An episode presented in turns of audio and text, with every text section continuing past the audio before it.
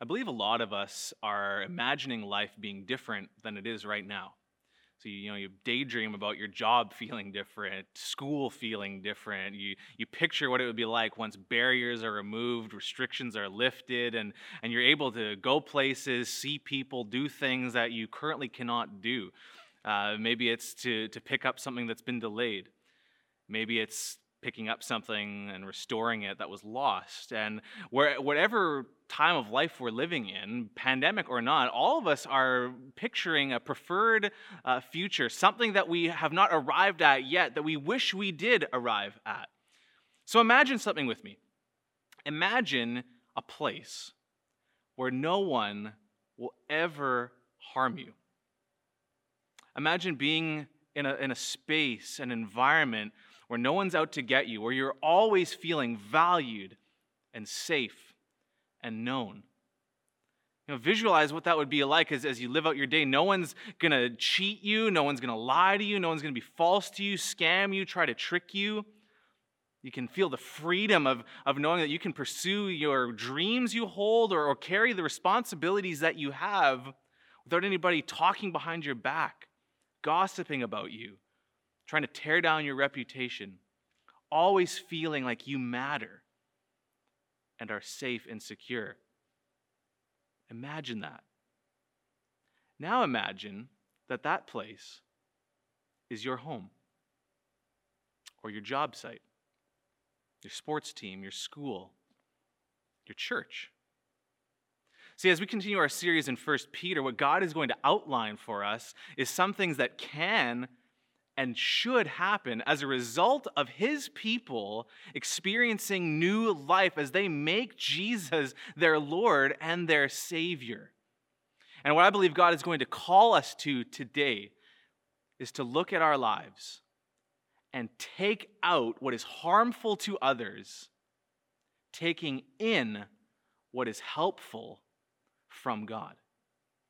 And so the context of all this is, is interesting. We are, you know, we're going to look at chapter 1, verses 22 down to 2, verse 3. But all of what is spoken here comes uh, with, with the baggage of what is before, the amazing reminder of what God has done in Jesus and who that has made us to be.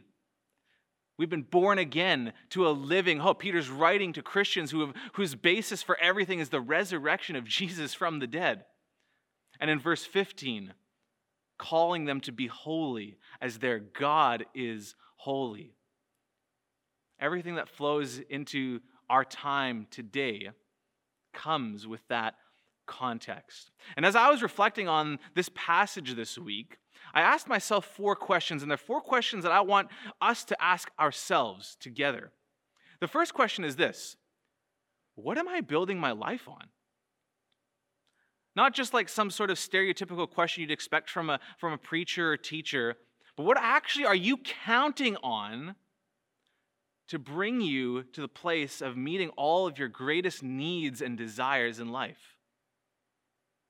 See, if uh, all of what, what Peter's going to write for us, uh, any instruction about something we could do or something we could experience, it's all just going to be helpful suggestions or maybe some good advice at best if our lives aren't actually built on the finished work of Jesus who came to this earth lived a perfect life in our place, died on a cross sacrificially to make us right with God again, and rose from the dead to breathe new life into us by the Holy Spirit to empower us to live until Jesus comes again and restores all things. You've been made by Jesus, you've been made for Jesus, and you now can be made in Jesus and experience a whole new life. And all of what we're told in the Bible makes a lot more sense when our starting point is we have built our lives on the work of God and the Word of God. And this is the opportunity that each of us has right now. We're living in, a time where, where it's starting to reveal to us a lot of what we were counting on, a lot of what we were banking our hope on. But is it as reliable as the Word of God. As Peter writes in verse 24 here, all flesh is like grass, and all its glory is like the flower of grass. The grass withers and the flower falls, but the word of the Lord remains forever. And this is the good news that was preached to you. So, what we're told is, as Peter quotes Isaiah 40, that there is something about the Word of God that is far more reliable, far more incorruptible, far more indestructible that can birth in us new life. And James says, you know, God called us forth by his will with this word of truth. So is this what you're building your life on? Is this actually what you are banking on getting through this day, this week, this month, the next phase of your life? Is it built on the finished work of Jesus and the Word of God? And we all need something better than what this world has to offer, and there is something better. A couple years ago, as I was dating my wife, um, she was moving into a basement suite, and uh, there was a, a, moment where you know she had found a couch that she wanted to put in the sort of the living area of this suite. And so I call a buddy of mine up, and we're going to bring this couch that she got for free uh, to this place. Uh, one of the weird things about this couch, though, is it had sort of this hide a bed feature in it, so there's a lot of metal and, and added weight because of that. And so uh, as we're kind of you know, pushing it through the doorway, uh, we realize how hard this is going to be because in her basement suite, the staircase had a strange bend where you'd go down and then you'd have to make a hard turn to proceed down to the actual space below.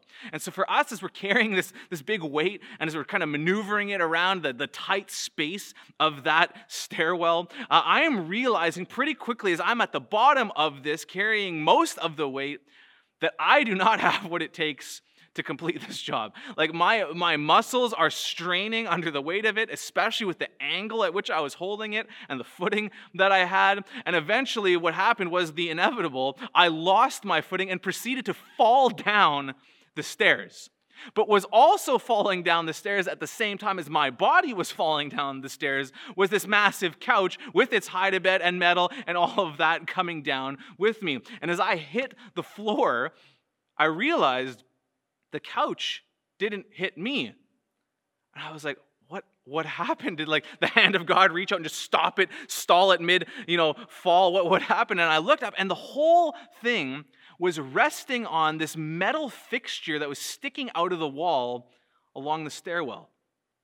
Something this whole time that I could have used to just maybe pause, take a break in, rest in, put the couch on so that I didn't have to, you know, buckle under the weight of it. There was something better that was available to me and obviously saved me from like some serious injury. Uh, we laughed about it later, but man, that was a frightening moment. But something better was there that could actually hold the weight of that couch. And I don't know about you, but if there is something that right now we really need to, to get into our lives, it is the better way of Jesus. It is the truth of the Word of God that actually can hold all of the weight of your hopes, your dreams, and the needs that you have, the biggest of which is relationship with your Creator.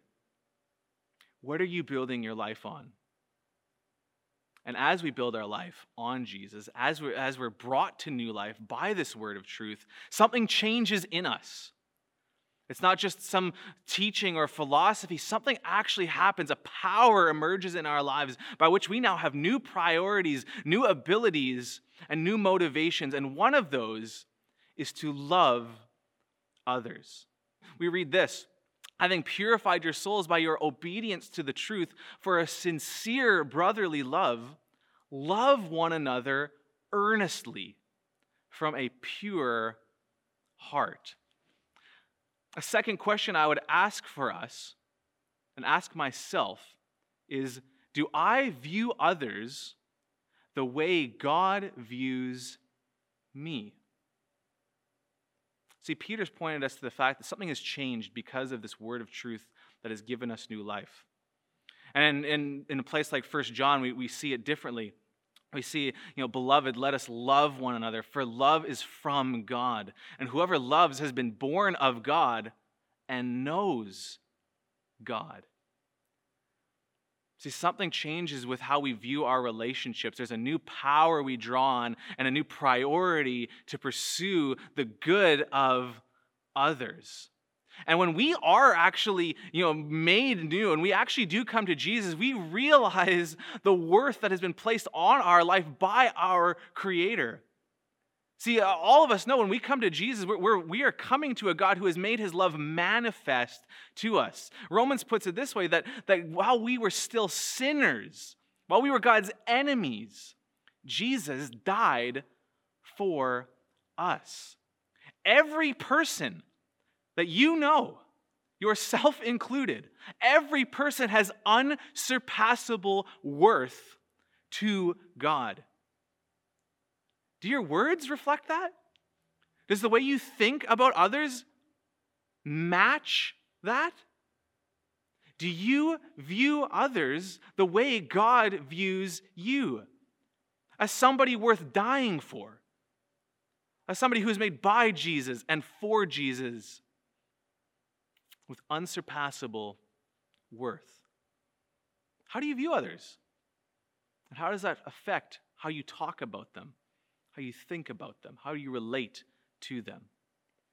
And in Hebrews chapter 12, you know, we're told that as we live out our days on this earth, we're going to need to do that with endurance. And how we're going to do that is by laying aside every weight and the sin that entangles us. And I think one of the biggest ways that you and I probably sin in our lives is with our words. Which leads me to a third question What do I sound like? See, where I live in Abbotsford, I live pretty close to some train tracks. And so, with me and my kids in our home, anytime a train is coming by, we all know it. It's, it's, you know, it's blowing its horn, and there's nothing else that sounds like that in our neighborhood. Nothing else where that sound is coming from a particular direction with a particular volume and a particular tone. So anytime a train does go by and blows its horn, my kids know, hey, there's a train coming, and they get all excited. They usually rush to the windows. They're checking it out. You know, how, how big is it? What color is it? What cargo does it have? All of this because they can easily identify the locomotive by its sound. And I wonder, could we be easily identified as Jesus followers by how we sound. Like, if we were to have a transcript of, of every word you spoke yesterday, and all we had was just the data of it, we just read through it. We read through the sentences, we read through the paragraphs, we read through the word choices, we read through the, you know, the subject matter. If all we had was a transcript of what you spoke yesterday, could we identify you as someone who has been born again to a living hope, as somebody who treasures Jesus, as somebody who has placed unsurpassable worth and value on every person they came in contact with? Could we do that? What do we sound like? And it's no wonder that Peter gives us a, a list of things to consider in light of the new life we have to, to change how we relate to one another, to love one another with our words, to take away, to take out what is harmful to every person because they matter to God. Look at what he says in 2 verse 1. Put away all malice and all deceit and hypocrisy and envy and all slander. The Greek word for put away there is apotithemi, which means to, to get rid of, to lay aside, to take off, kind of like you take off a jacket when you get home at the end of the day. The Christian puts away, takes out from their lives what is harmful to others. So when it comes to malice, we're not going to have any wickedness or, or generally bad, negative intent towards people. We're, gonna, we're not going to stand for that. As soon as we feel that rising up in us, it's going to have no place. Deceit. We're not going to seek to uh, selfishly gain from others by fooling them, saying what is false, lying, tricking, deceiving. We're going to put a stop to that and only think on and act on what is true. Hypocrisy. And this is one of the things that those who aren't Christians, you know, maybe despise or are frustrated most by in Christians is when we say one thing and do another, or do one thing and say another. So for us, we are not going to harm others by, by putting a show on or pretending or, or play acting and not living a life that is consistent No, we're not going to do that. We're going to get rid of that. We're going to take that off, put that aside, because that is not what we do in light of the fact that we've been born again and every person matters and has unsurpassable worth to our God. Envy know, we're not going to be jealous and resent others for the good things that they have that we do not have. And this is a hard thing to do, especially in an age of social media where we are watching everybody's highlight reel from their life play out in real time. So you're watching them go on a vacation that you are not on. You're watching them have a relationship that you do not have. You're watching them, you know, own possessions and, and, and a car and, and the way their home looks and, and doing things and having things that you yourself do not have and, and, and, and do not are not available to, to your life right now. And you start to resent and feel jealous. And maybe you start to let sarcasm creep in when you're with them, holding things against them simply because you do not hold them yourself. We're not going to do that. We're going to lay that aside. And we could unpack all of these things from this list uh, in depth, drilling down deep in them. But the one that rose to the top for me this week was this word slander, where we're speaking negatively of others. You might think of it in terms of gossip. The great preacher Charles Spurgeon once said, Every absent man should have an advocate in a Christian.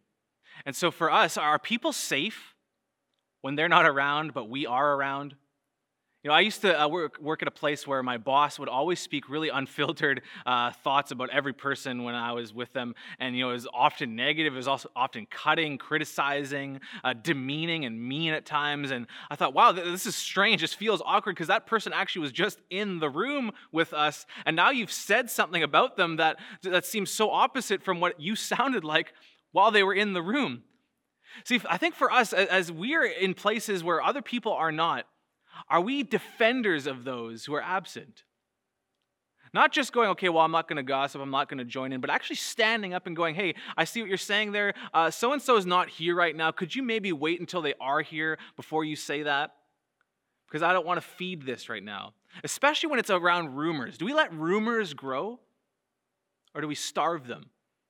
We don't want to feed them as Christians. We want to take away their power and not slander, taking aside all of this, putting it away because of what we see in others, the value that God has placed on their lives. And just like in the Psalms, you know, obviously we are going to be frustrated at times. Obviously, there is going to be stuff that, you know, we just want to vent to others. What if we gossiped to God first? And maybe gossip to God only. Lord, I'm frustrated because this person did this to me. Lord, I'm angry because this person is just always acting in this way and I can't stand it. Maybe coming to Him in prayer and venting to Him and Him alone and seeing what the Holy Spirit would do in you and then through you as a result. And look, I get all this malice, envy, hypocrisy, deceit, slander. All of this is very difficult because honestly, there are times where we feel justified to act this way, or where maybe we actually are justified to feel that way. Like there's going to be stuff that where we're given ammunition that we are going to have to decide whether or not we're going to use it. When I was in middle school, I was with my family and we went to a, a Pizza Hut once, which I mean, obviously, who doesn't want to go for pizza? And you know, we're going there and my mom uh, goes in to make an order but my brother and i kind of got stuck in the, the foyer area of this pizza hut because you know there's the gumball machine there's all these things that you can kind of do that are more geared towards kids and, and my age at the time. What was also present in that little space was a matchbook and so I was like, oh, that's why are those here? And so I went over and I, I, picked it up and I thought, oh, hey, there's there's a couple matches in here. I wonder if these work. And so without really thinking about it, in the lobby of this Pizza Hut, I pulled out a match, struck it on the box, and you know it kind of flared up for a second, but went out immediately. Maybe I didn't, you know, really light it very well or whatever. I didn't think much of it. However, everyone who was not in the room that didn't know what I was doing, all they saw was a flare of like spark and fire and people are freaking out. My mom's like what's going on in there? What are you doing? And you know the employees are like what was that? And you know my, my brother's super embarrassed because he's there with me. And it's just this weird moment and it was like look just because those matches were there did not mean you had to strike them. And just because people give us fuel does not mean we need to start a fire. Are there reasons that you feel angry? Are there reasons you feel like you want to put on a show for others? Are there reasons you feel jealous or hurt and maybe it's been there for a long time, something you're resenting somebody about, bring that to God. Remind yourself again of what He's done for you and how He sees people. Like, wouldn't it be amazing? Like, we've been given an indestructible life because of an indestructible truth and an indestructible God. Couldn't it be an amazing thing if every person that we have relationship with also felt, in terms of their identity, that they're indestructible? That we're not going to tear them down. We're not going to empty them. We're not going to be mean to them. We're not going to try to tear down their reputation or, or, or, or you know, pull them apart with our words or thoughts or our actions but we are going to take out what is harmful to others. And I believe that as we do this, we are actually putting ourselves in a position to take in what is helpful from God. Which leads me to a fourth question Do I honestly, intensely crave the Bible? Like we see Peter write further in verses 2 and 3 of chapter 2, like newborn infants, long for the pure spiritual milk, crave it, like earnestly desire it that by it you may grow up into salvation, if indeed you have tasted that the Lord is good. Do I honestly, intensely crave the Bible? One scholar puts it this way Becoming a Christian is about the new life within us, first coming to birth, then being nourished and sustained, then growing to maturity. See, what Peter is assuming is that Scripture is the very voice of God. That God actually communicates with us. That this is the word of the Lord. To put it simply, God speaks to us through the Bible. Why would we not want to hear him? Why would we not crave it. And, and you know, I, I can't imagine a version of my life where, you know, if I had put aside maybe at the beginning of my day and the end of my day time with Jesus where I'm in the Word and I'm in prayer, I can't imagine a version of my day that would be worse off for having done so. So why, why do I feel like I don't crave that at times? I, I don't know. And maybe that's where you're at. Maybe you're honestly answering, no. Well, be honest about it. Talk to somebody about it. Pray about it. Pray with others about it. You know, allow uh, your church to invite you into discovering and processing authentically to get you to a place to understand here's our God and here's what his word does in our lives. But for me, if I'm being honest, one of the main things that has helped me crave the word of God more in my life is the fact that as I come to it, I continually taste and see that God is good. Returning again and again to the fact that, wow, my God is kind. Wow, my God is true. This is what He has done for me. This is who I am. And this is how He sees others and how I ought to live in light of that. As we come to the Word, we grow. And as we grow, we experience the goodness of our God and seek the good for others. Let's be people who take out what is harmful to others and take in what is helpful, what is spoken from God. Let me pray for us to this end. And I, I, know this is going to be seen at different times in different places, but the God who is here as I'm praying is with you as you are hearing this prayer and can move and work in your life today. So, Father, thank you for your word. Thank you for what it does to us and what it can do through us for my relationships and for the relationships of all those listening. Would you move us further and deeper into loving you and to loving others? That that would be a compelling and powerful witness to how good you are and how true your word is. In Jesus' name I pray. Amen.